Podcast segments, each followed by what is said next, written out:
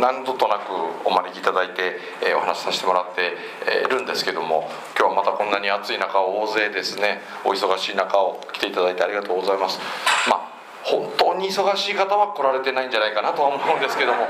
あのまあ時間作ってきていただいてですねありがとうございます。あの、まあ、僕はあの、まあ、今ね竹内さんからご紹介あったようにあのまあ、この、まあ、今日はちょっとこの五円紬大学っていうのがなんかどういうもんかみたいなこともちょっと自分の経験談普段話しするような講演の、まあ、内容とちょっとこうかぶせながら、えーとまあ、ご説明も兼ねて話しようかなと思ってるんですけど実はまあこれもですねたまたまこう人から頼まれてですねあの一発例えば1時間半とか2時間とかでお話をただするというだけじゃなしになんかもうちょっとこう踏み込んだことやもうちょっとこう具体的なことこう塾形式というか学校形式みたいになんかそういうふうなことをやってくれっつってこう頼まれてですね。で僕まあ今までの人生もずっとそうであの頼まれたことをやってるとだからそれが仕事になっていくというか役割になっていくというかですね。あの、まあ、そうやって生きてきたんであの非常になんかこう自然体といいますかあのまあもともと生まれたところも僕三重県の、まあ、宮川村っていうですねものすごい山奥の田舎であの高知県で例えるとですねあの馬路村みたいなとこなんです。行ったことありますかね馬路村。僕あの随分昔も20年ぐらい前にあのあのパッと馬路村とかあのごっくん馬路村とかあんな山奥のねあんなって言ったら失礼ですけどすごく山奥の田舎からね柚子が例えばね利用価値があるはずなのに何の商品にもならなくてって言うてるところからあの人名前何やったかな？東谷さんっていう人でしたね。あの農協の方で。東谷さんっていう人が一つ商品化してでそれが今やもう全国のギフトなんかにも使われてっていうのがこう世に出始めた時になんか僕誰にでも会いに行く人間なんで、まあ、僕んちもすごい山奥の田舎ですし何かね今生きてるじいちゃんばあちゃんたちばっかりなんですけどもう大変なんです僕の田舎もですね。僕子供の頃まだ1800人ぐらいいたんですけど今200人しかいないんですよ。もうね限界集落もほんまに限界まで来てるんですよ。でうちのおふくろ77歳なんですけどうちの村ではうちのおふくろ若手って言われてるんですよ。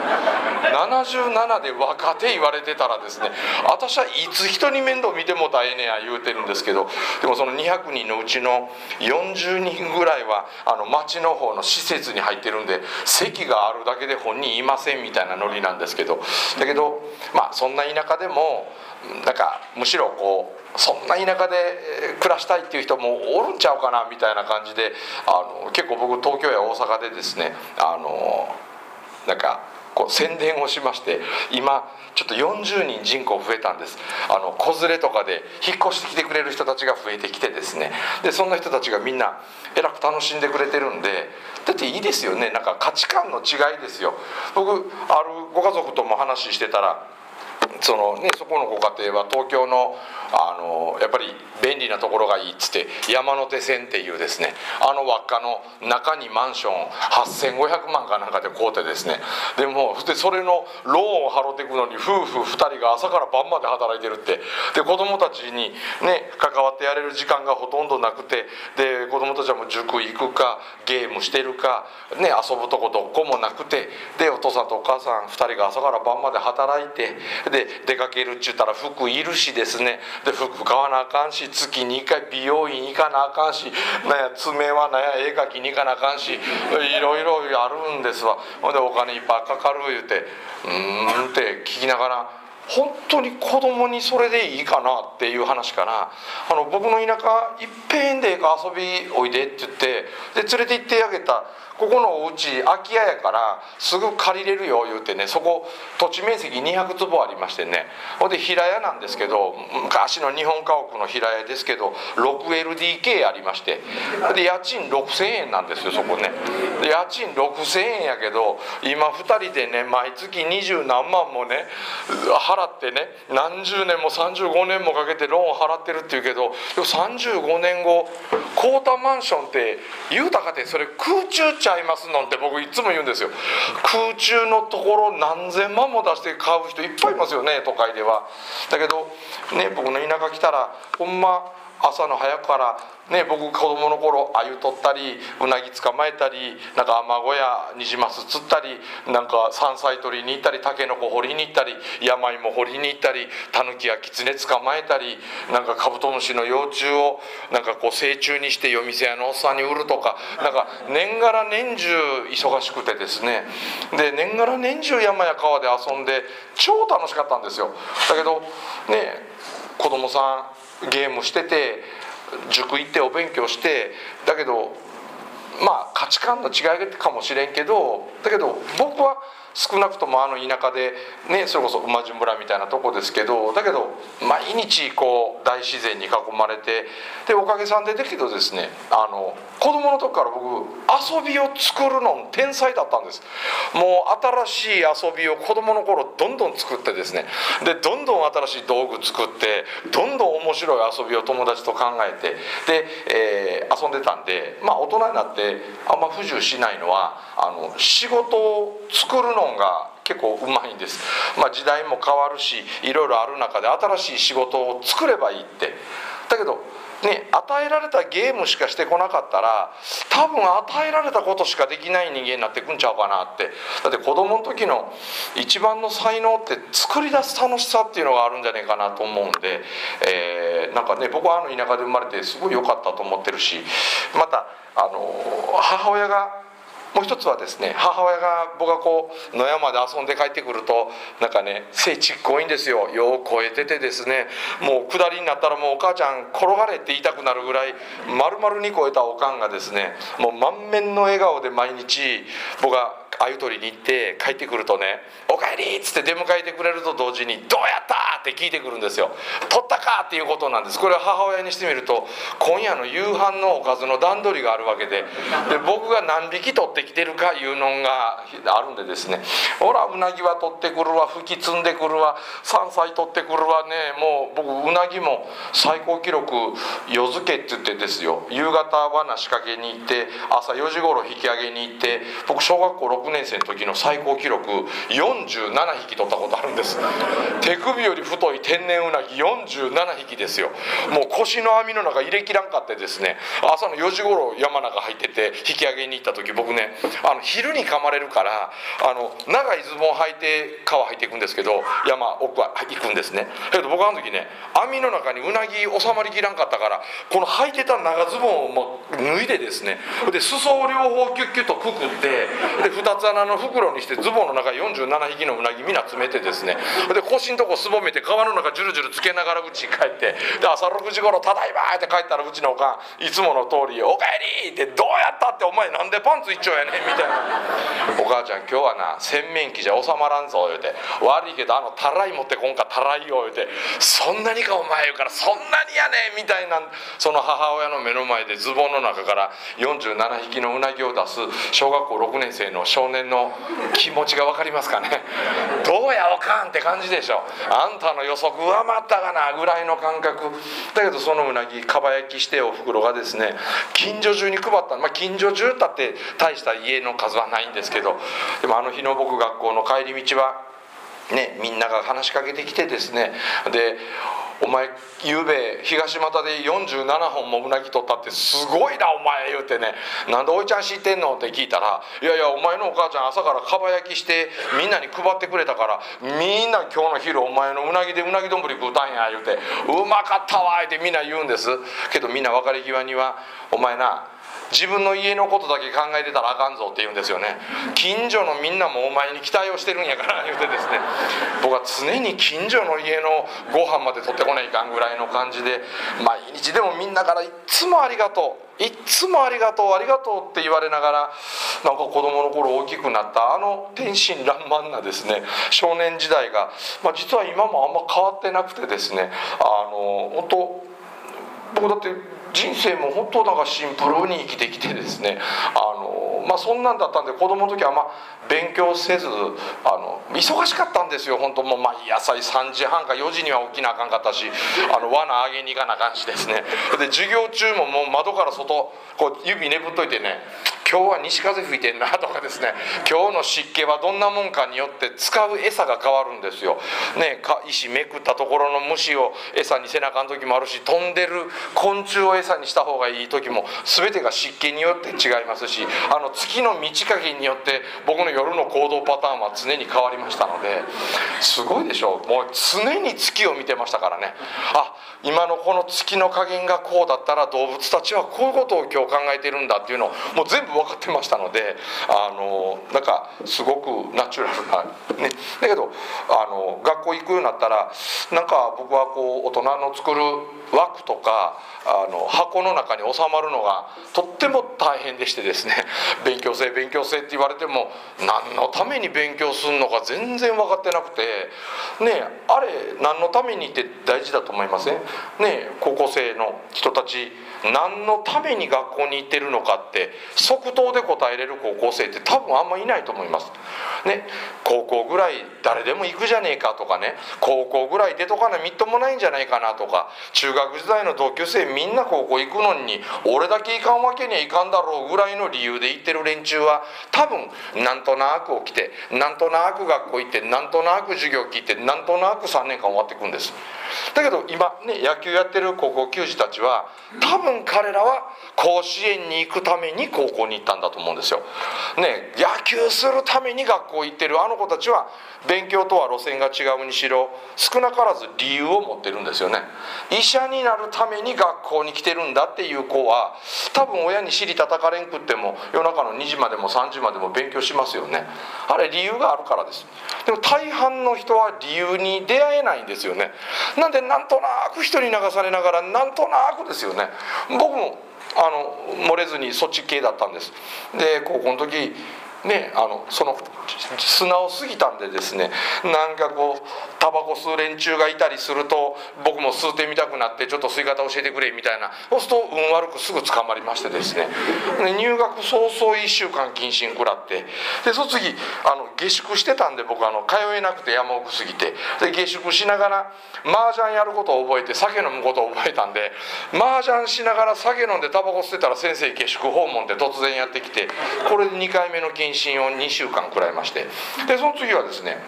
あのバイクに乗ってる連中がいたんでまたこれ好奇心旺盛なんで俺も乗らせてくれて乗ってるうちに警察捕まってですね。ほんで3週間の3回目の謹慎を食らってで次はジャスコで万引きしてきた品物を学校で展示即売会とかやってるんですね。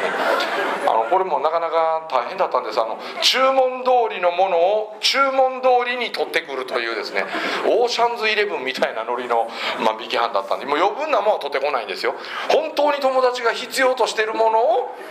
定価の半値以下で売るというですねもうあのジャスコにだけ迷惑をかけるというパターンでしたけどでもこれはまあ警察沙汰になったんで。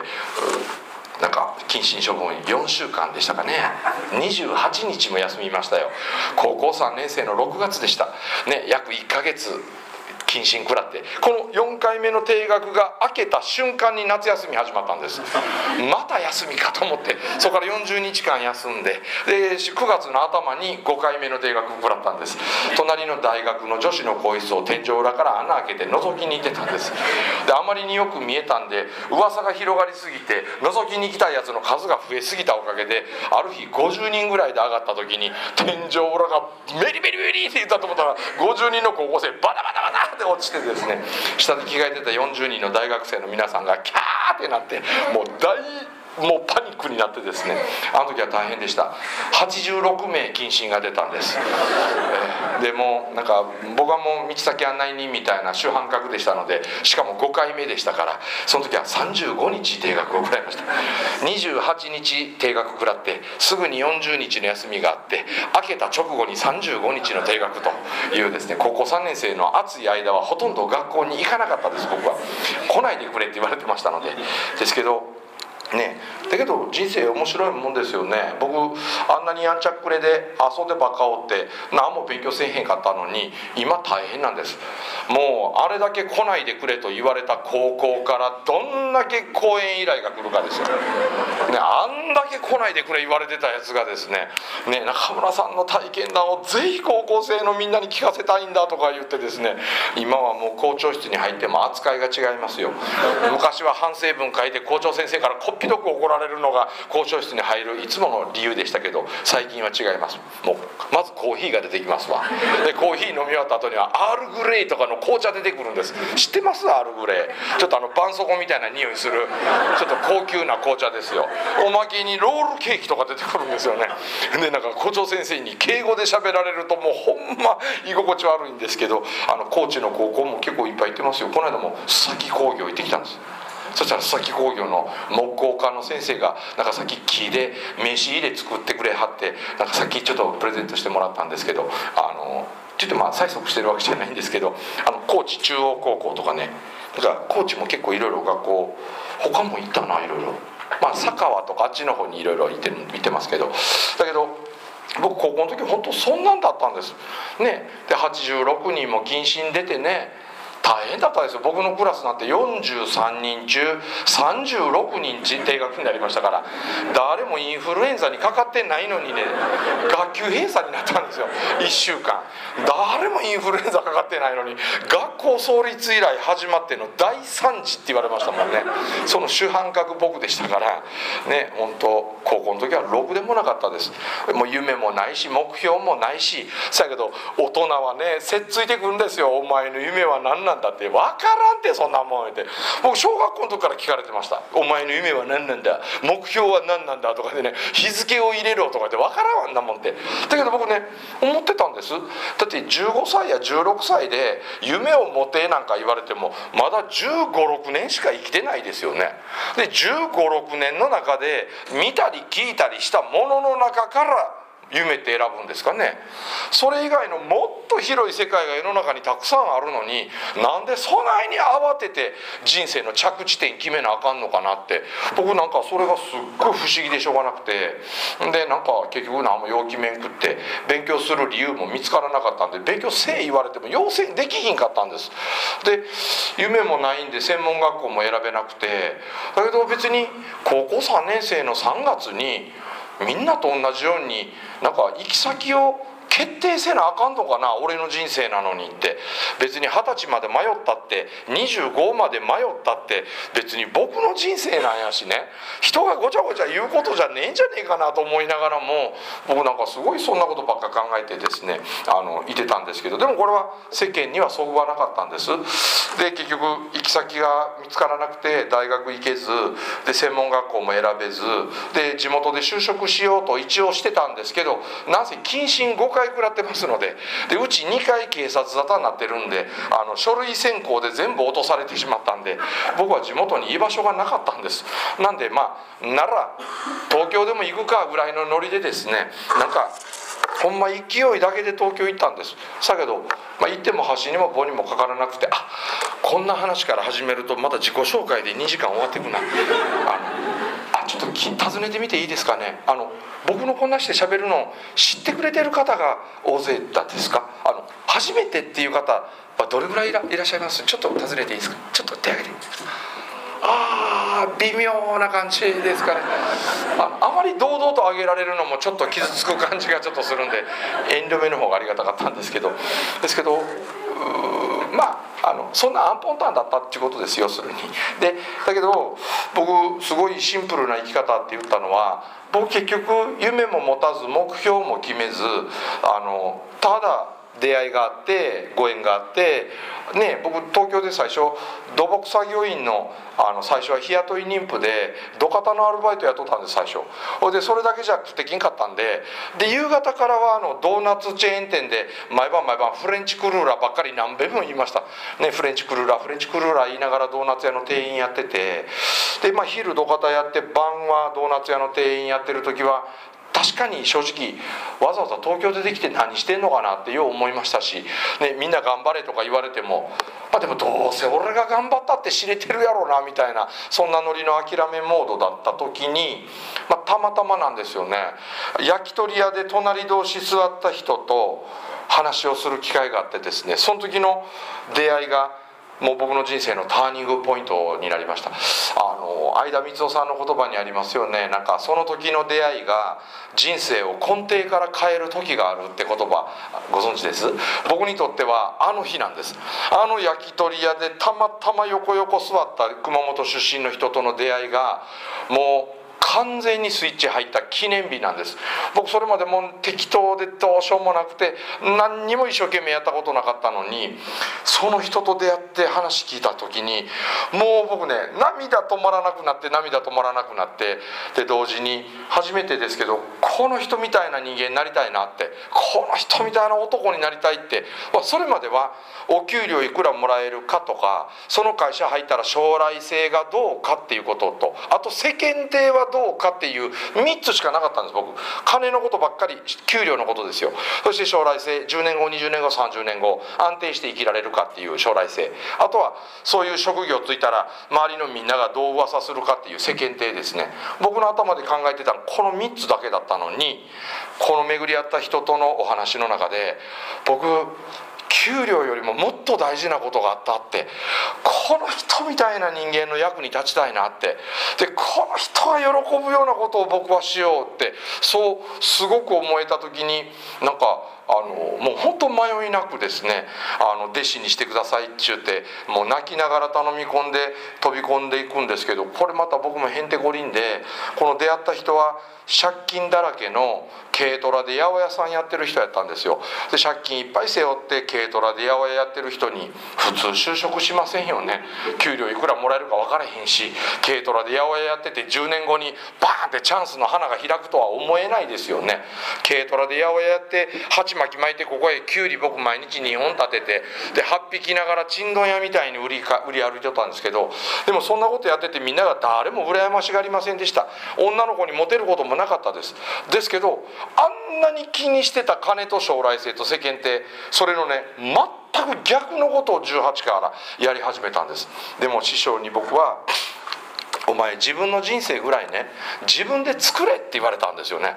なんで他人の作った会社にね、いっぱいいろいろ装って入れてもらう。それがね就職なんかってそれだけが人生じゃないよ。って言って、ね、僕の師匠は本当に話がすっごい面白い人でしたからあの例えばですけどあの僕その頃に聞いた話でねあの大人の人見てみろってまあ大半が公務員とかサラリーマンになろうとする人が圧倒的に世の中は多いやろ多いの分かるかって言って。でこれに行こうと思ったらなるべくいい高校行ってなるべくいい大学行って他人がどう評価するかという自分作りをせにゃいけんって。だけどな中村君世の中大きく分けると大人は3パターンやって。サラリーマンか職人か社長かこの3種類しかおらんのんやって。でも職人になるんだったらね高校なんか行かんでいいよって。一流の大工になれば一流のパティシエになれば一流のペンキ屋さんになればねあなたじゃなきゃダメなんだって言われるほどの技術手に入ったらね学歴なんか関係なしに自分の人生作っていけれるだろうって。そして社長も同じって社長になるの学歴なんかいらんって。要するにスタッフみんなからね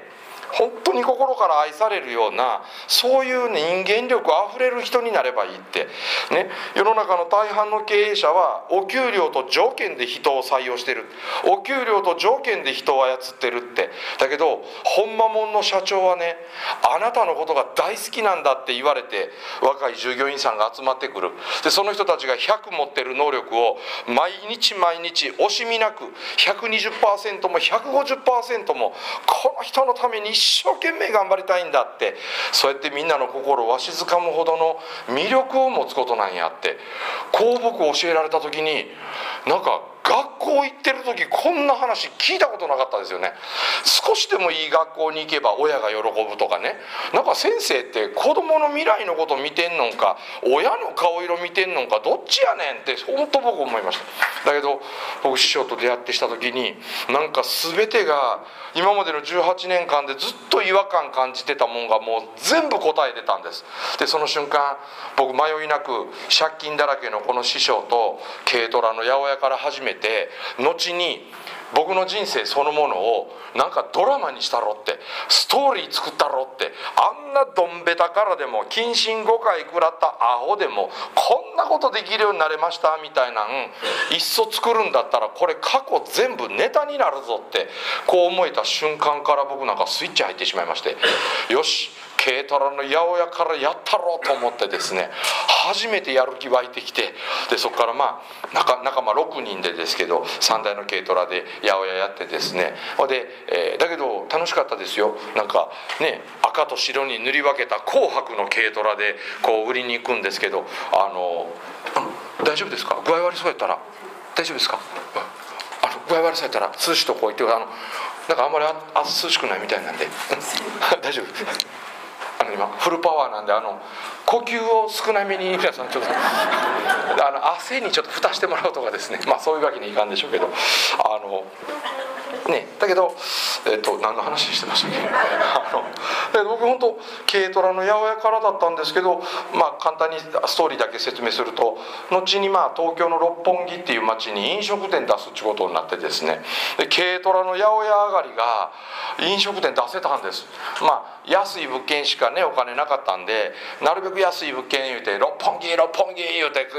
探してでたまたままあ見つかったあの安い物件探してるとあの自殺物件っていうのがよく出てきてまあ数ある自殺物件の中で一番こう条件的にいけるかなみたいなあのホルモン焼き屋の大将が首つってる物件をたまたま師匠を見つけてきて ですね。でまあ夜中になるとあの世の客も来るかもしれんとか言われながらまあその自殺物件から、まあ、たった7坪やったんですよ。もうこれぐらいしかなかったです。で油でネトネトの物件でしたけどで席数もなんぼ頑張っても9つしかいそうけんくって。でもそんな9つの席数のお店これでも出せたんです。だけどそこから先実は大繁盛しましてですね。なんでかって言いますと六本木なんてまあ言うたらカッコつけた街ですよ。みんな長く蝶ネクタイしてですよ。でみんななんか標準語喋ってるんです。当然ですけどね。なんか「なんとかやキー」とか言ってる人はいませんわ六本木にはですね。ですけどあのなんですかねあのなんかなんとかじゃんとかなんか言いながらねでなんかみんなやたらかっこつけてやってる中に僕らみたいなもう半分チンピラみたいなのがねもう軽トラの八百屋の時のノリのまんまでやりましたね。そしたらかえってみんながすごい珍しがってくれてそれで僕らね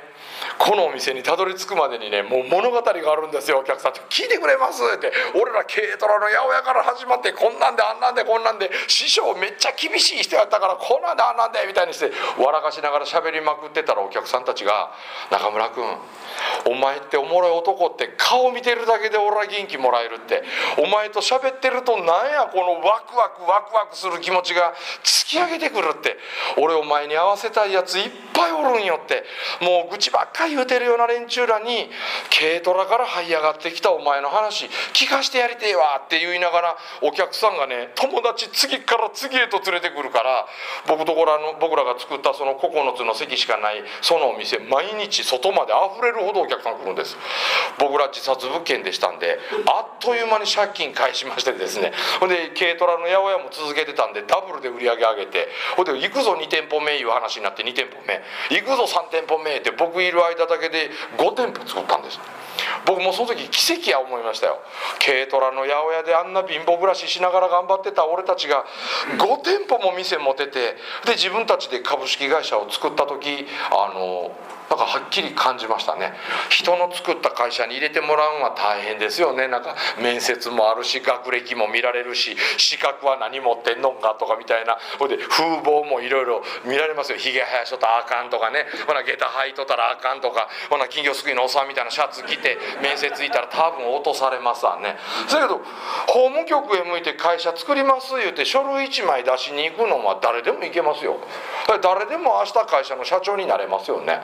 会社作るってこんなに簡単なんやってもうびっくりしました僕。あとはお客さん喜ばせまくってお客さんが喋らずにいられなくなるぐらい感動してくれたらそれが数珠つなぎに縁がつながっていくんやって。僕もうほんとシンプルにそれを目の目の当たりにしてしまったんでまあでも5店舗できた時には師匠から「中村俺はお前に悪いことは言わんて。お前絶対飲食やって。お前絶対飲食が天職やぞって。もうお前まだ21の小僧って言われるか知らんけどお前もう三重県帰れって。自分で独立して店出せ言うて。絶対お前がやったら繁盛店になる言うて師匠に太鼓判をされて背中を押されて僕まさかだったんですけど飲食店独立して作ることになったんです。その時ふと気づいたら高校の時夢なくて困ってたのにたった4年で俺自分の会社作ることになってしまったかなって。だけどなんか人に喜ばれてたら役割与えられるみたいなパターンにはまってしまっててですね。で僕850万借金して三重県伊勢市でちっちゃなお店を21の時オープンしたんですけどだけどですねあのまた東京と同じ現象が起こって毎日外までお客さんあふれるほど来てくれたんで僕850万の借金返すの1年なんか全然かかんなかったんです。もう数ヶ月でこのまあ正確に言うと7ヶ月なんですけど毎月13040万ずつ返すぐらいを儲かりました。でもその時もう楽しくて楽しくてもう週いっぺん休むなんてとんでもないっていうぐらい僕丸2年ぐらい1日も休まなかったですもんね。でも休まなくても疲れも何もたまらんかったです。もう楽しくて楽しくてですね。でみんな手振りながら毎日会いに来てくれる人がたくさんいてこんなに仕事って楽しいねんやってあの時思いましたけどだけど気づいたら僕社社長になってしまってて。だけどねだけどオープンの前はみんなに言われたんですよ。大人たちから絶対無理。お前にできるわけがない。世の中をなめるな。僕全ての大人にこれの3つのセリフ。もう否定的ナイスアドバイス3点セットっていうふうにあの名前を付けたんですけど。な全員大人はね無責任にこれって言うんですよ。僕高校3年の時の、まあ、一番迷惑かけた担任に最後ちょっと一縷の望みを持って会いに行ったらこの担任からも言われましてね。僕ちょっと思わず涙ちょちょぎれながら先生に本気で怒りましたよ。本当。先生の仕事って一体何や一体？言うて。ねあんたの仕事は授業することかや言うて。ね僕は先生の仕事ってね授業をするっていうのは俺は単なる作業やと思ってましたって。ね料理人が料理を作るのは作業ですよね。大工さんが狂いのない家を建てるのは作業ですよね。美容師がきれいに髪の毛切るのは作業ですよね。だってプロなんですもん。ね、約束通りのことやって当然ですよ。プロなんですから全員。だけど一番やらなくちゃいけない仕事っていうのはあなたじゃなきゃダメなんだって言われるぐらい喜んでもらうことが仕事ですよね。美容院も喜んでもらわなかったら客離れる一方ですよ。でも喜んでもらえたら増える一方になりますって。ねだって噂がどんどん広がるんですもん。だから飲食店の料理人は料理を作ることなんか作業ね仕事じゃないですよ。だから僕先生にも言いました。授業やるのは作業さって。だけど僕は先生の本当の仕事って出会った教え子たちが幸せになっていけれるようにって。でそれが僕先生の仕事やってそう思ったからここへ会いに来たんやって。でも今までに会うてきた腐った大人と同じようなこと言うなや先生って。ね俺みんなから言われたさって絶対無理。お前にできるわけがない。世の中なめんな。僕ね先生嘘でもええからさ俺から後にもし教え子が先生に会いに来た時ぐらいはね先生嘘でもかめへんわ。おい先生で鉄道でやれることないんか？俺で協力してやれることなんかないんかって嘘でもええから自分の出会った教え子にぐらいそんぐらいのこと言ってよって。そうすらね教え子たちはああちょっと心に迷いが生じたらあの先生に会いに行こう。あの先生は応援してくれるって。そんな応援してくれる人がどれだけおるかやん人間ってさ。って言って。何も頭ごなしに俺の未来をバシャーって潰すみたいなこと無責任に言わんでよ。言ってもう涙ボロボロ流しながら先生の前で机殴りながら僕怒ったことあるんです。だけどねまあ意地もありましたんでそのままオープンしましたけどだけど7ヶ月で返せた時は本当に師匠に僕感謝しました。した本当にあの人に出会えたおかげやって学校で学ぶことよりよっぽど大事なことを軽トラの八百屋で教わりました。そして気が付いたら翌年に 2, 2店舗目出しててそしたらねみんなから僕言われるようになったんです。それはあのカップルで来てるお客さんたちを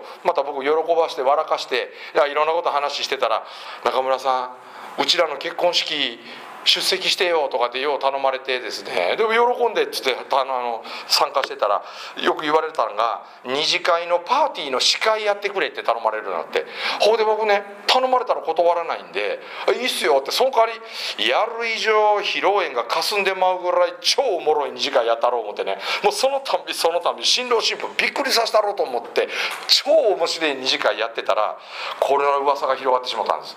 土日のたんびに司会屋さんになってしまったんです。僕ねなんか最近司会屋みたいになってきたなってある頃思ってたらみんなから言われるようになったんですよ。中村君お前な小さい店ちょこまかちょこまか出すんお前の役割じゃねえよって俺教えたろかって。お前なブライダルやることやわって。絶対ブライダルやることやわって言われて。絶対繁盛すんぞって言われてですね。お前流の結婚式をやればいいって。みんなから言われたらなんかだんだんだんだん変にその気になってきてですね。へえ次の俺の職業ブライダルプランナーなんやと思いながらですね。で我がことなんですけど。だけど考えたら僕ちょっと結婚式に違和感をいっぱい感じててあのありません？そういうの。僕友達の結婚式とか親戚の結婚式とか出てよう違和感感じたんです。なんでこんなに派手にせなあかんのかって思いません？なんか白馬に乗って入場してきたりですよ。なんで煙ボコボコ焚いてね階段降りて気がてらレーザー光線パラパラ浴びながらほらねあれで幸せになるんやったら窒息するぐらい煙焚いたるわと思いましたよ、まあ、あれで幸せになんなら目ん玉潰れるぐらいレーザー光線当ててくるって。でそれと幸せになることと無関係ですよね。こんなクソ高いケーキもほとんどみんな偽物ですよね。でケーキニュートとかなんか言いながら嘘くせえと思いながら僕見ててでなんか最後にお嫁さんの手紙読んでほとんどみんな泣くみたいな。でなんか段取り通り進んで金ばっかかかってる。だけど僕そんなことよりゲストで来てるみんなはなんか新郎新婦のほんまは思いが聞きたいんちゃうんかなって。だっておぎゃーと生まれてから今日までの出会いの中で最も大切な人をよりすぐって招いてるんですよね。でみんなタダで来るんじゃないですよ。交通費かけて祝儀包んでくるんですよ。そこまでして来てくれた人たちもてなしてですよ。感動ささんかったら呼んだゲストに申し訳ねえやろうと思って僕格好ばっかりの煙とかレーザー光線よりも僕一番大事なのは新郎新婦がね何ののために結婚をするのかなぜこの人を相手に選んだかそして2人の描く未来予想図はこんなんなんだって俺たちはこんな幸せの着地点を描いて2人で力を合わせて幸せになっていこうとこれから頑張っていくからどうぞ皆さん、ね、壁にぶつかった時溝にはまった時またよかったら助けてくださいって頭下げてお願いする場が披露宴なんちゃうんかなって。なのにみんな格好ばっかつけてる結婚式よりももっと泥臭くってもいいからなんかみんなを喜ばせることをせにやって。僕そう思ったらお金全然かからなくてもゲストの皆さんがもう泣いて感動してくれるようなそして2人の応援団になろうってこの2人のためならどこからでも駆けつけてこいつら2人のためならいつでもね片肌脱いで「お前らのためなら力になったんぞ」って言ってくれる応援団の決起大会みたいなのが披露宴ちゃうかなって思えてきたんで僕なんか今まで世の中になかったブライダルやろうってそう思ってですねほんで2億3,000万も借金をしましてですねほんで土地買うて3階建ての建物建ててでブライダルやるようになったら爆当たりしてしまいました。もう2億3000万25年返済の予定でしたけど9年で返したんです。もう僕その時ね俺って天才と思いましたね本当に。何なんだこれと思いました。だけど勉強何もできんかったのに資格何も持ってないのにだけど料理人もついてきてくれた。ねから経理やってくれる人もついていてくれた。中村さんあんた帳面何もできひんやろってから何もできやんって。僕会社作って二十何年経ちますけどいまだに貸借対照表も損益計算書も資産表もなんかあの、うん、なんかいろいろそういうのありますよね帳面。一回も見たことないですもんね。一回も見たことないしどこに下手あるかも知らないです。僕見てきたお客さんの背中しか見てないですもんね。このお客さんが喋りまくってくれるかどうか。もう僕のやることはそれしかなかったです。で帳面なんか苦手なことしてもどうせ中途半端になる。でも帳面つけるんが死ぬほど好きな人間が僕のために実力を発揮してくれたら完璧な帳面できますよね。僕料理今から勉強して作ろう思っても無理。もう時間がかかりすぎると思ったからフランスやイタリア行ってきた超一流を目指して頑張ってきた人が僕のことを好きになってくれたらすごい料理出ますよね。僕自分が何か勉強することや自分が資格を取ってるよりも自分自身の魅力を出すことやってそう思ったら人が集まってきてくれるさって。でそんなみんながおかげさんっつって喜ばせ合いながら会社作ってきゃいいさって思ったんでなんで僕21からずっとそんな感じで会社経営してるんですけどだけどおかげさんですよね。何も経営の勉強なんかしてませんけど毎年増収増益するんです。だって新しい事どんどん作りますし新しいみんなに喜ばれることいっぱい考えるんでであとは動いていくんで。ね、ずっと作ってこれたんでだけど気づいたらそんな2億3,000万もかけたレストラン26でオープンしてですねでブライダルやってたら噂が広がり始めてでみんな聞いに来るんです僕に「中村さんまた噂に聞いたけど高校時代5回も謹慎食らってろくでもなかったらしいなってあなたに言われるとムカつきますねみたいな感じですよね。だけどそれだけが一人歩きしてですよ。高校の時ただのアホやった人間が東京行って軽トラの八百屋から始まったのにたった8年でこのレストラン建てたん。事実よねって言われて「そうなんですよ」って「俺学校なんかどこも行ってないですよ」言って「勉強なんか何もしてないですよ」って。でも僕は学力よりも人間力の方が大事やって。社会出て大人になって仕事し始めたら学力なんてほとんど役に立たないですよ。人間力ですよね。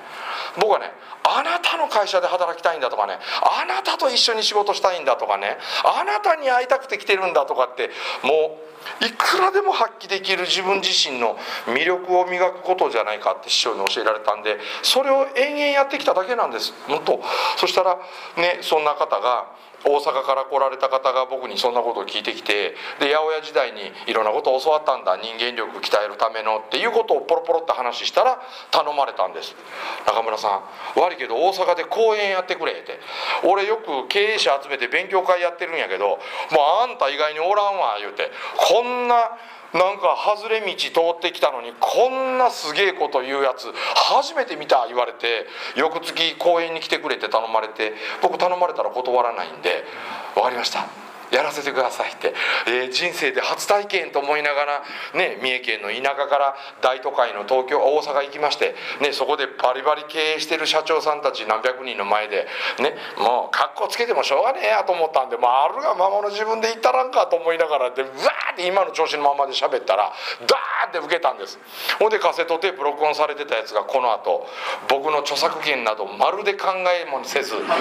勝手にどんどんダビングされてこれが勝手にどんどんダビングされて日本中に広がってしまいまして今は海外まで行ってしまってます。誰が海越えて持ってくんやろうと思いましたけどシンガポールだベトナムだオーストラリアだニュージーランドだ台湾だって、まあ、今年はちょっとアメリカからも話来てるんでちょっと行ってきますけどですけど僕の人生別に目標も持ったことないし夢も掲げたことないし日付も入れたことないんです。ただ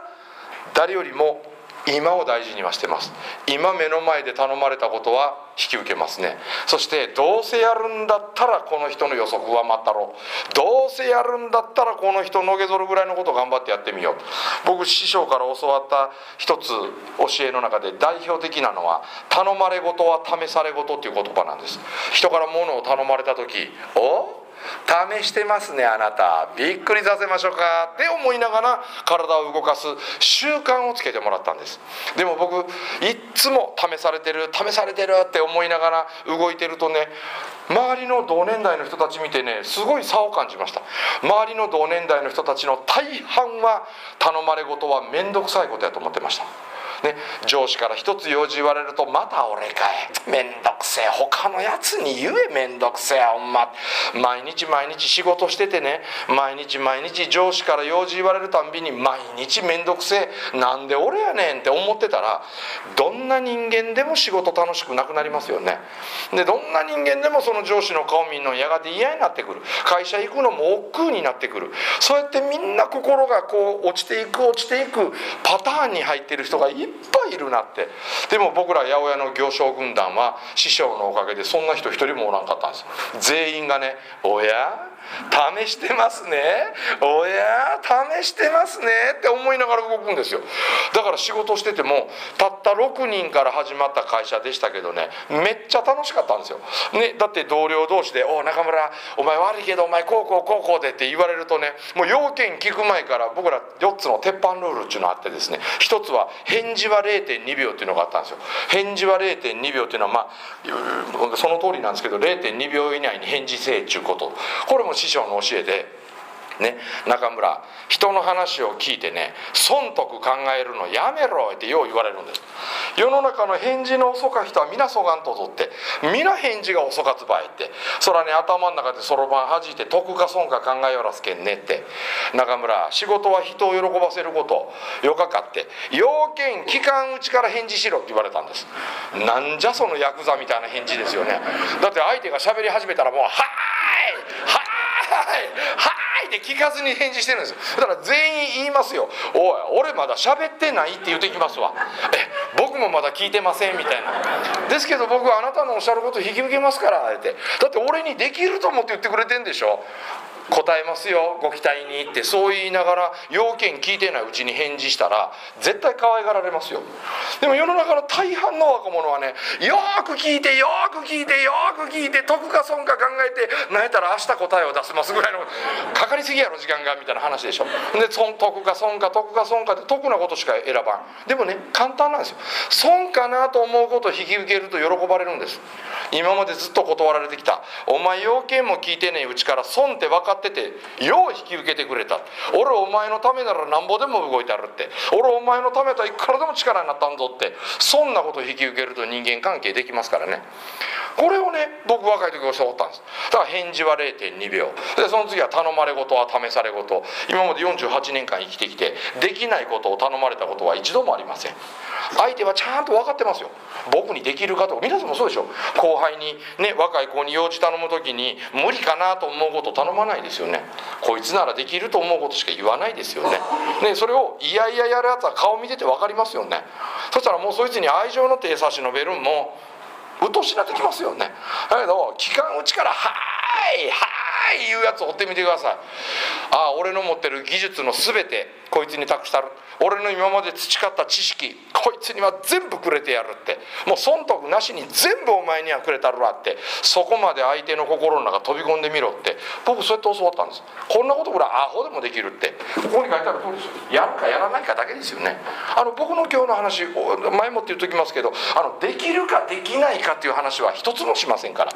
できるかできないかっていうのはねできないことも多々ありますよ、ね、ややこしい英語のなんか文章の長ったらしいのがこうあってね全て正確に和訳しなさい。日本語に訳しなさい言われたらこの中でできる人とできない人が出てきますよね。これはできるかできないかっていう話です。でも僕が今から話する話はね全部やるかやらないかだけですよ。やりますって言うた人はやります。でもねでもさどうだしこうだしああだしっていう人はやらないですよね。で僕よく言われた返事は0.2秒。頼まれ事は試され事。で3つ目が今の話です。できない理由を言うな。僕若い時できない理由言う天才だったんです。18の頃。もうね「でも師匠俺他にやらない健康だって。いやでも師匠」ってよう言いました。でその時あだ名つけられまして「でもでも聖人」っていうあだ名つけられました。中村お前黙ってやってみ。できるから。黙ってやってごらん。できるから。そしてよく教えられたのはお前の言う「デモ」をねこそに変えてみろって。これを教えられましたね。でも予算がないからでもお金がないからどうこう。中村。お金がないからこそ今日ね0円でできることやってみろ。探してみろって。そのデモをこそに変えて金ないからこそやれること探してみ高知は田舎だからうん田舎だからこそできることなんかあるかなって。東京の港区や中央区にない魅力がこの高知にないかなって。そう考え始めたら見つかってきますよね。時間がないからこそもっとたくさんの仲間に話してみんなに力貸してもらったら時間のないことをクリアできるんちゃうかって。ね、でもって言ってたら人生が止まる。でもこそに変えるとね今日動くヒント見つかってくる。その動いた分が未来につながっていく単純な話だろうかって。どんないい学校出てても「でもでも」って言ってたらお前一旦停止のまんまぞ言って。ね。だからこそに変えて動かんかってこう、まあ、でもね本当そんなもんなんです。僕毎日こんなこといつもどこやかしこで喋ってるんですよ。あの今日は高知にいますよね。昨日は名古屋でこんなこと喋ってたんです。おとついは岡山で喋ってたんです。で明日は沖縄に行かなきゃいけないんですよ。この草暑い中。沖縄にで沖縄の翌日は東京行かなあかんくって。もうなかなかうちに帰れないという人生ですけどですけど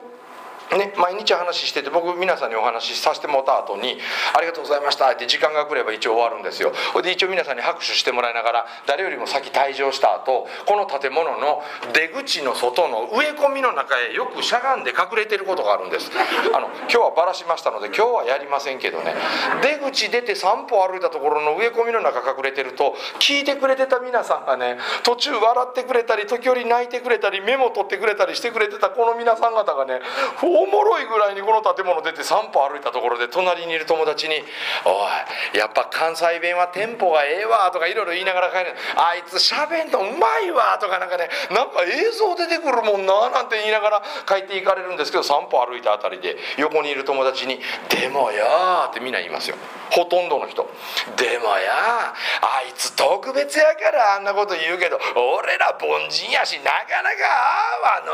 言うて言いながら帰る。これが僕が植え込みでよく聞くセリフ第3位なんです。あいつは特別。これを言いながら帰る人。第2位発表しましょうか。第2位。ね。おい今日の話は俺が聞くより息子に聞かしたかったわ。息子に。これを言う人はもう自分を変える気はないんですよ。もうどんどんどんどん息子に良くなってもらって息子がどんどん幸せになって老後の面倒を穏やかに見てもらおうみたいな感覚の人はね息子に息子にって言いますね。でよく聞くセリフ第1位はおい今日の公演はお前俺20年前に聞きたかった 20年前にこれね北海道の人も沖縄の人も20年前って言うんですよ。僕ね植え込みの中で10年前に聞きたかったっていうのを聞いたことないんですよ。なぜかみんな20年前って言うんですよね。で20年前なら俺かって変われたかもしれんけども年やからなって年齢のせいにするというパターンですね。でも今日が一番若い日ですよ皆さ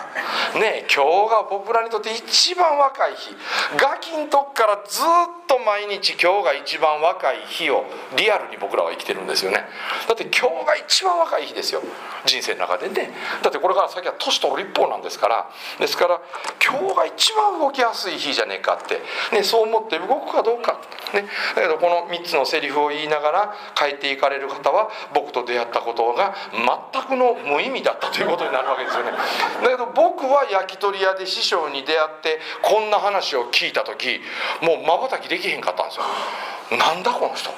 なんだこの人と思いましたね。返事は0.2秒。ってことは小学校1年生でもできるかなって「ハートいいよはよ言ええだけや。はい。はい。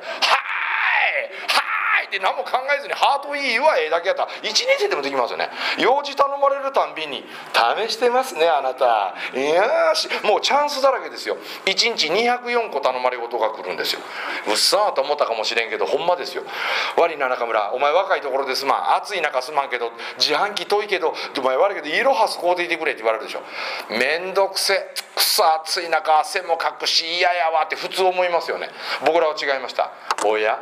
試してますね。イロハスですか？見といてください。稲妻の使いっ走りを見せてあげましょう。って言って普通はチンタラチンタラポケットで突っ込んでくさ熱いほんま汗も出るわ。ヘアスタイル乱れるわ。化粧落ちるわ。シャツベトベトになるわ。腹立つ腹立つって日陰ばっかり寄りながら小石コンコン蹴飛ばしながら行くのが普通の18歳です。で僕らは違いましたよ。見とれやおっさんびっくりさせたらって僕らは外出るやいなや自販機めがけて全力疾走で走る。なるべく汗かくように無駄な動きいっぱいしながらうおらーって走って顔から吹き出す汗ハンカチで拭いたり袖で拭いたりしないんです。もうじゃじゃぼちゃに汗かいていかに顎からボタボタ汗を落としながら帰ってくるか。で帰ってきた時はめっちゃオーバーに「はあはあはあ」って言いながら帰ってくる「お待たせしました!」って渡すんです。そら「お前走ったんかもしかして。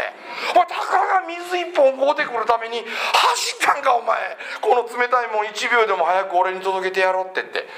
お前な誰も見てないんだぞって誰だってできる雑用か知らんけどお前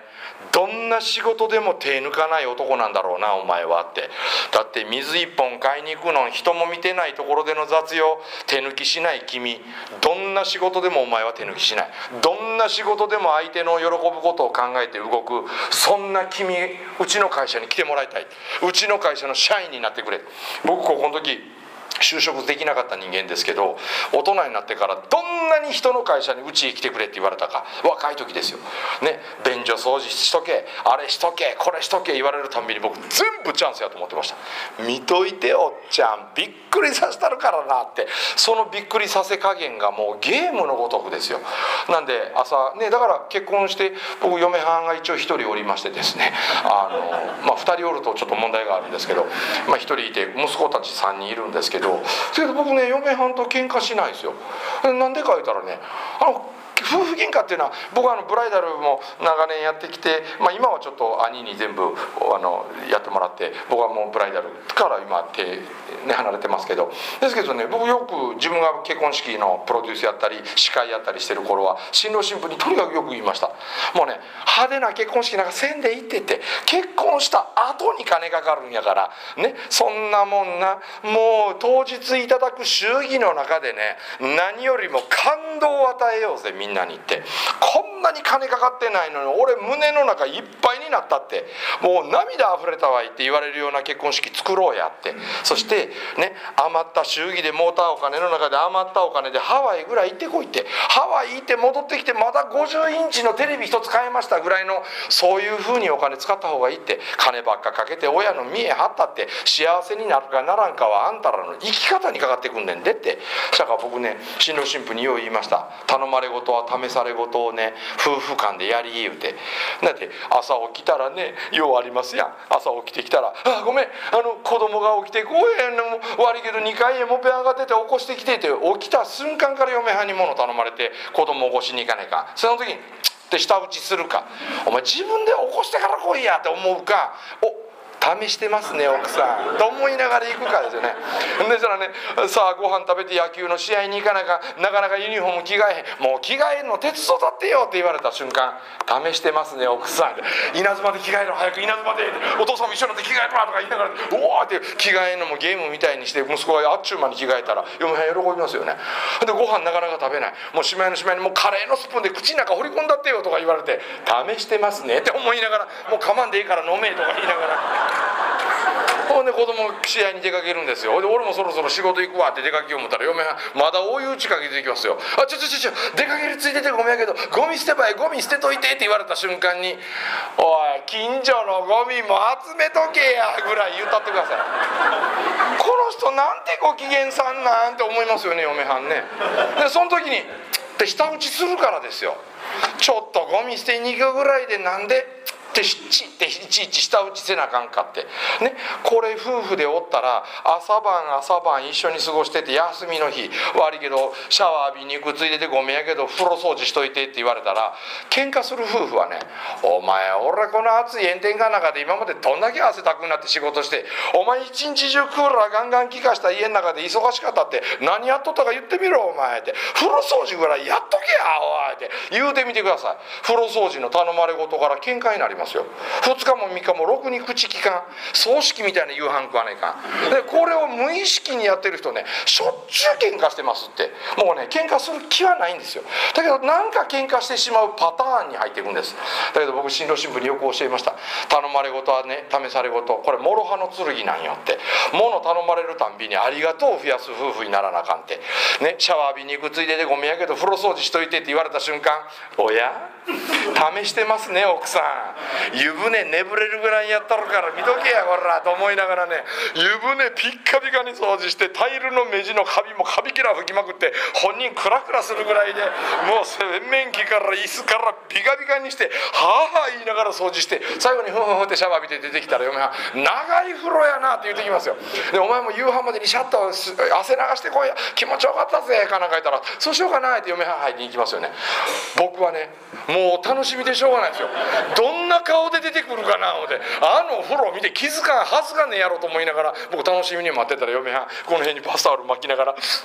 半分泣いて出ていくんです。ありがとう。あんな綺麗なお風呂初めて見たわ言うて泣きながら出てきた嫁はんバスタオル巻いたまんま僕に抱きついてくるんです。結婚19年今だらぶらぶ、うん、愛してるよとか言わなくてもいいんですよ。風呂掃除で抱きついてきますから。ほんたらその後嫁はん上機嫌やから夕飯作んのね。向こう向いて台所で鼻歌歌いながら尻フリフリしながら料理作ってる。その後ろ姿見てるだけで僕幸せなんですよ。ほんだらおかずの一品か二品増える。増えりゃ子供ら大喜び。そしたら夕飯盛り上がる。で嫁はん私も今日はなんか飲みたい気分とかなんか言いながら僕の横にピショってくっついてきて。でまたあの氷結が好きなんですようちの嫁はんあの線上げた時パキパキって音する。あの氷結を7本も8本も飲むんですよね。ほんで僕も飲む。嫁はんも飲む。もう冷蔵庫の氷結なくなってくると子供らが「お父さんもう氷結なくなんだよ。もうえらい勢いで2人が飲むから」って「ちょっとさお金ちょうだい。スーパー行って買うてきたるわ」とかって長男が言い始めるでしょ「いやいやそれは俺が行く俺が行く」って次男三男もみんな取り合いしながら買いに行くんです。みんな試されてると思ってますから走って買いに行って「早して早して早して金これ釣りちょうだい早して」って肩がついて「うわら!」言うて帰ってきて「はあはあはあ」って帰ってきますね。父さん予測はまた予測はまたって言いながらね悪いけどお前スーパー行って買い物してきてくれ言ったら普通の子供やったら「めんどくせえ。子供の俺に頼むなやめんどくせえ」っていう子供の方が多いでしょ。でもね見といて試してるやろって思いながらでもガキン頃からこれ積み重ねてったら俺もお父さんみたいになるよなって。俺もみんなに出会う人みんなに喜ばれる人間になるよなって。そやねそれ続けることや勉強なんせんでええから人喜ばす人にならなあかんって。僕はそればっかり言って育ててきました。だけどそしたらねこの関係で夕飯食うてたらもう話は盛り上がりまくりますよ。もう嫁はんとほっと喧嘩しませんもん。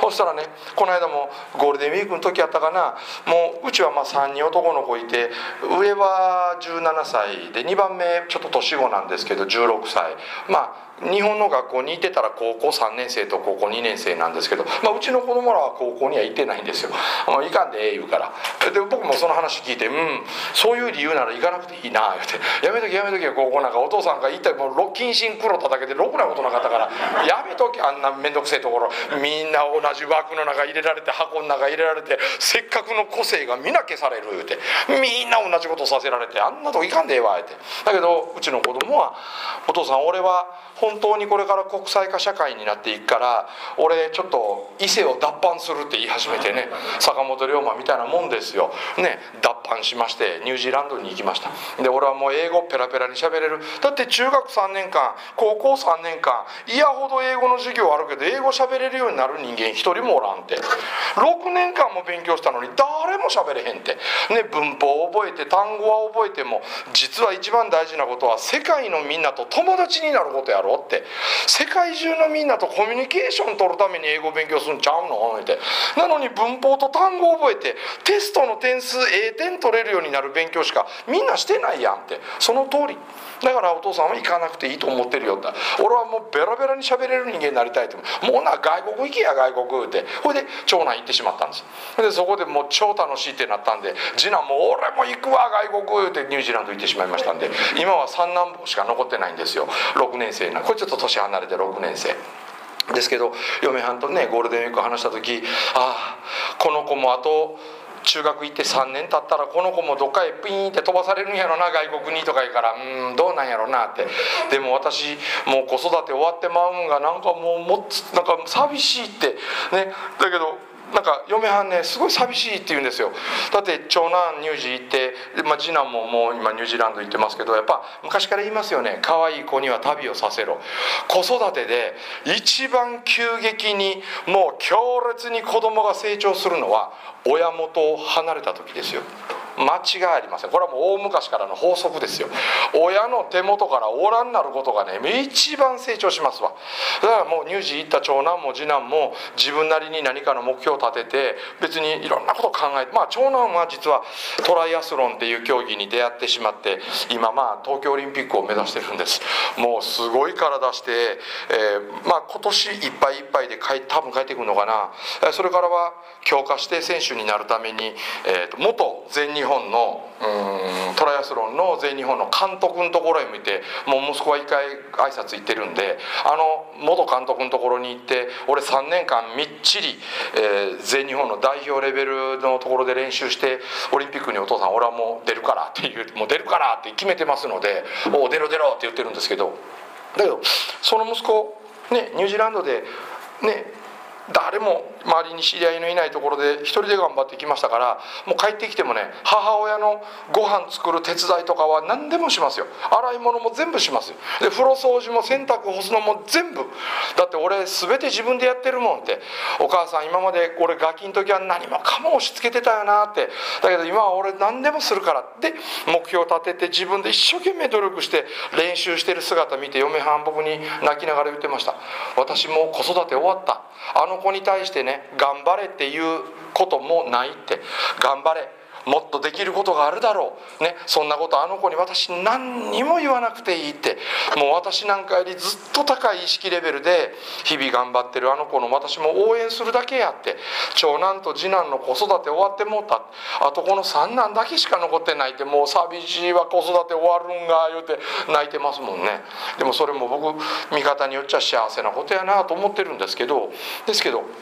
ね、頼まれ事は試されごとに悪いこと何もなかったと思います。でね家の中で「ちょっとごめんやけどこれやっといてちょっとごめんやけどこれこれ聞いて」でそのたんびに「ありがとう」を増やす癖を夫婦でつけたらありがとうだらけですよね。そうやって喜ばせ合う夫婦の間に生まれてきた子供はそれしか見てないですよ。だから学校行っても人の喜ぶことばっかりやる癖がついてるんで学校行っても中学校行ってもみんなから気に入られて可愛がられますわ。ニュージーランド行ってもみんなから好かれるんです。なんで僕は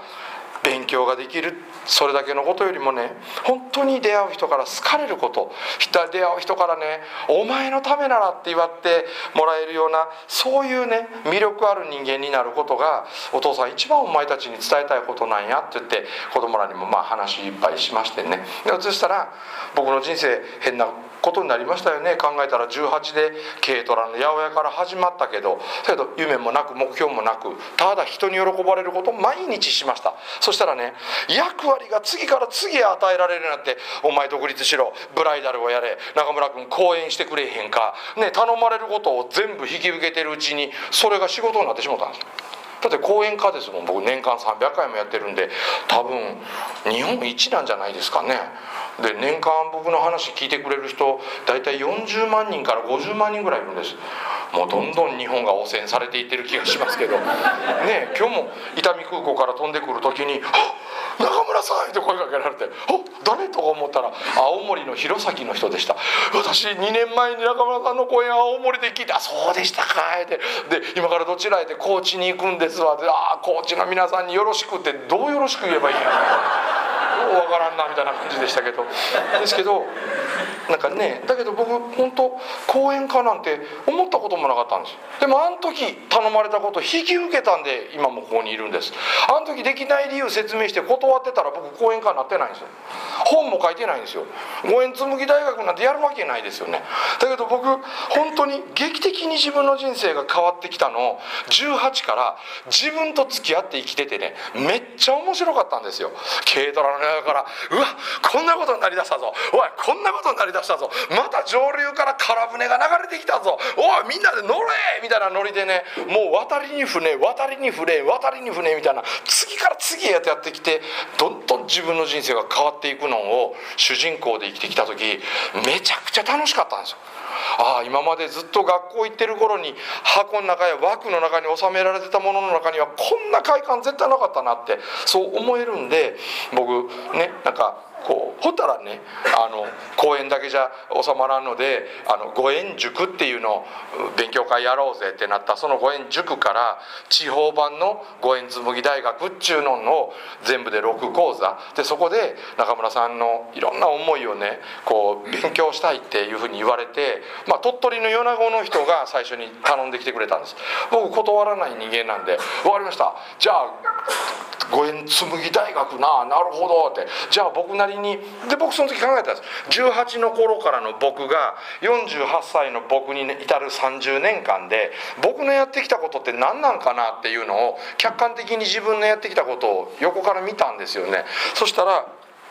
僕意外にこれね単純なことやっていうふうに思ったんです。僕実はあのまあ、僕とこの会社あの黒船カンパニーっていう名前なんですけど僕坂本龍馬大好きなんですよ。なんか高知の人の前やから言うわけじゃなしにほん、ま、だってここにぶら下げてる木札のここにも「龍」って書いてあるんですよ。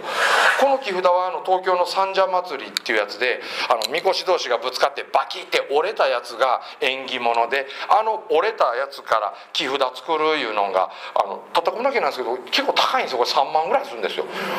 僕にとってはなんかあのなんかあのフェラガモとかああいうのに価値は感じないんですけどなんか三社祭りの折れたやつには価値を感じてしまう方なんでなんかこれでこんなここに「龍」って書いてあるのも龍馬さんみたいになりたいなって。でそんな気持ちがあって。でも坂本龍馬があんなすげえ偉大な人物になった背景横から見たら何でした？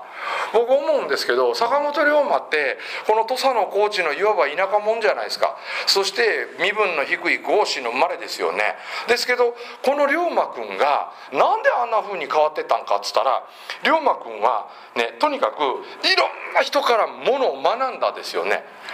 聞いたんですよいっぱい。教えてください教えてくださいって勝手に自分っていうものを作ってしまわずにもう素直な心の僕天才だと思いますよ。だって僕ね龍馬の人生でもう一番僕が好きな場面があるんです。でその好きな場面、まあ、いくつもあるんですけど、まあ、その中で一つ言うならばあの脱藩して東京の千葉道場に行くじゃないですか。千葉道場行ってで、ね、勝海舟あやつは国賊だいうことになって千葉十太郎先生と若先生とあの国賊の、ね、幕府のあの軍艦奉行並みのあの勝海舟あやつはもう国を滅ぼすような男や言うて2人でやんやか言ってね。で土佐の、ね、みんなの前でね俺ら2人が今から襲いに行って勝海舟殺してくるから見とれ言うて短歌切っといてから夜勝海舟の家行きますよね。行って勝海舟ぶった切るために行ったら勝海舟しょっちゅう来るんですよ。そういう殺しに来るのが。なんで「おおまた来たか」ってなもんでね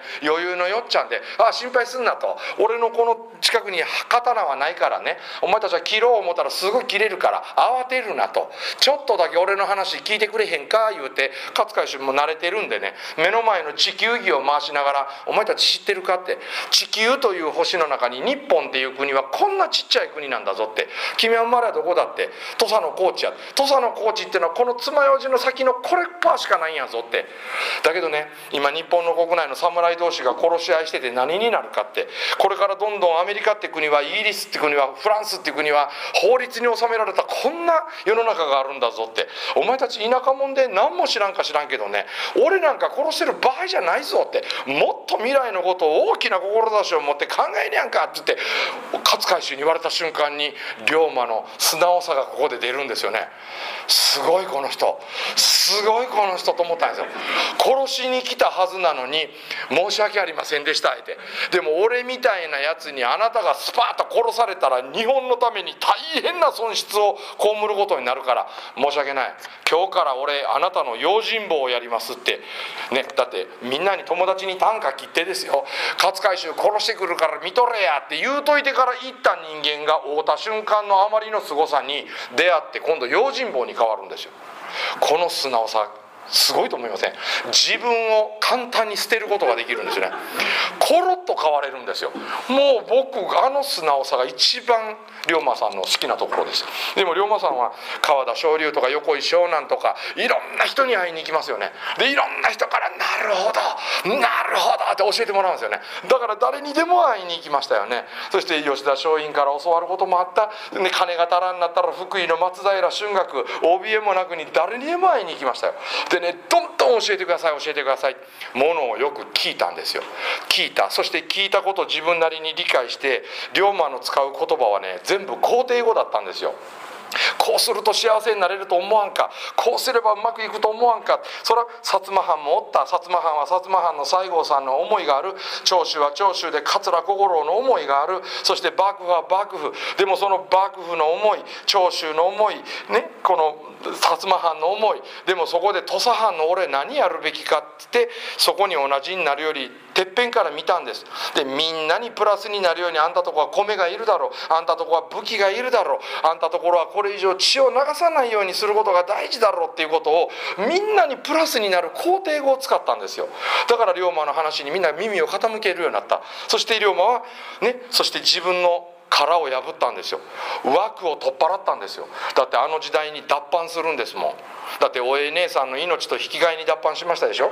ねなんとかな森義行とかいうね坂本家に伝わるあの刀お姉さんから龍馬行くんやったらこの刀あんたの身代わりになるから持っていきって持っていかされてでもその脱藩ね促したお姉さん後で自害して死にますよね。弟の責任取りましたよね。でも龍馬はそんな辛い思いしながら土佐の高知という安全圏から出ていったんですよ。そしていろんな人に話をしたんですよ。でいろんな人に会いに行ってそしてみんな言ったんですよ、ね、金で動くんじゃね条件で動くんじゃね俺は龍馬が好きやから動くんだって。俺は龍馬の応援がしたいから動くんだっていうのが日本中の侍たちがその人間力に取りつかれたんですよ。なんで龍馬のために動こうぜっていうことになってあんなすごいリーダーはいませんよ。金や条件で人動かしてませんから。それ金なかったら金持ってる人間に金くれって言いに行くんですから。すごいですよ。そしてね明治維新のあの礎を作りましたよね。だけどみんながね龍馬お前新しい明治政府ができた時にお前はどういう大臣になりたいかどんな役職に就きたいか言った時に鼻でせせら笑いましたよ。俺は役人なんて堅苦しいこと嫌なんじゃって。俺は世界の海援隊を作るって。そうやって言って俺は自由でいたいんだ。そうやってね自分の身を引いてね人に輝くポジションを与えたんですよ。人を光らせたんです。僕師匠と出会って今までの48年ね30年間ねアンポンチンがスイッチ入ってから変わったこと。僕人の話を山ほど聞いたんです。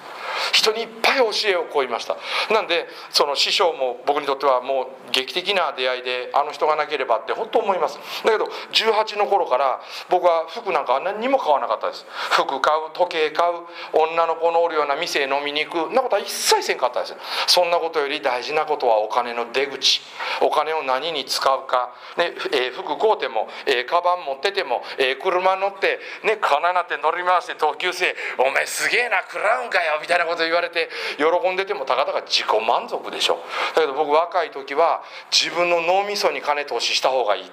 絶対すごい大人たちになるべく若いうちから会わなあかんと思ったんで僕新幹線に乗るといっつもグリーン車に乗りましてね。で窓側に座ってる人のお隣通路側に座るんですよ。で通路側に座ってとにかくプロ野球選手とかいっぱい出会ってきました。今まで30年間で。プロ野球選手から J リーガーからなんか俳優からお医者さん関係お医者さんが一番多かったですね今まで30年間。かと思えば上場企業の社長や専務もいっぱいいました。もうすごい芸術家とかもいっぱい会ってきました。でもその人たちがどういうふうに努力をしてきてその高いレベルにたどり着いたのかっていう方法を教えてもらったんです。なんで僕はもうとにかく聞きましたよ。今はね与えられてるんで今喋りまくってますけどあのどっかで僕と2人きりになって僕と2人きりで酒でも飲んでご飯でも食べたら分かってくれると思いますよ。僕めっちゃ聞きますから。今は喋る役割なんで喋りまくってますけど人数が多いと喋りまくってしまうんですけど2人きりになったら僕ねめっちゃ聞きますからね、うん、でどうなん？で僕ねこの新幹線の中で仲良しになるっていうこの超一流と出会うことで自分の高みにもっともっとこの人に可愛がられようって、ね、なんで「こんにちは」って喋りかけると怪しいこいつと思われてこうバリってバリア張られるんであの僕がよくやったのはあのアクシデントを起こすんです。あの網棚に荷物乗せに行く時にこういう袖口を持ちながらこれちょっと七分丈なんでやりにくいけどあの皆さんがよく着るジャケットとかやりやすいんでまたよかったらやってみてください。ジャケットの袖口持ってねあちょっとすまへんって荷物乗せに行きがったらこう手上げていくとこのジャケットの裾広がるでしょ。ふわーっと広がったジャケットの裾をね窓側に座ってるこの人の顔のところにパタパタ当てる。これ僕の考えたまあ上着パタパタ作戦ってやつなんですけどこれをパタパタ当てると全ての人がね「あ何これ？あ何これ？あ何これ」ってやりますから「何これ何これ」ってやり始めた時に「あすいません僕の上着の裾がパタパタと」みたいなことを言いながらね「こんにちは」と言わずに話をするという雰囲気を作るんですよ。あとは聞く。とにかく質問する。